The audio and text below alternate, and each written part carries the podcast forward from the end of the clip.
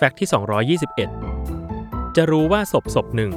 จมน้ำตายหรือตายก่อนแล้วค่อยเอาศพมาโยนทิ้งน้ำวัดได้จากการตัดชิ้นเนื้อปอด ตับ ไต หรือสมอง รวมไปถึงการตรวจไขกระดูกและเลือด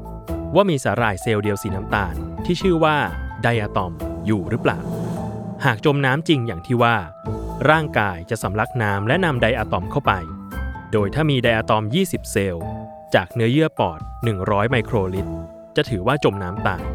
แต่ถ้าตรวจจากเนื้อเยื่ออื่นที่ไม่ใช่ปอดไดอะตอมจะมีอยู่เพียงแค่ 5 เซลล์เท่านั้น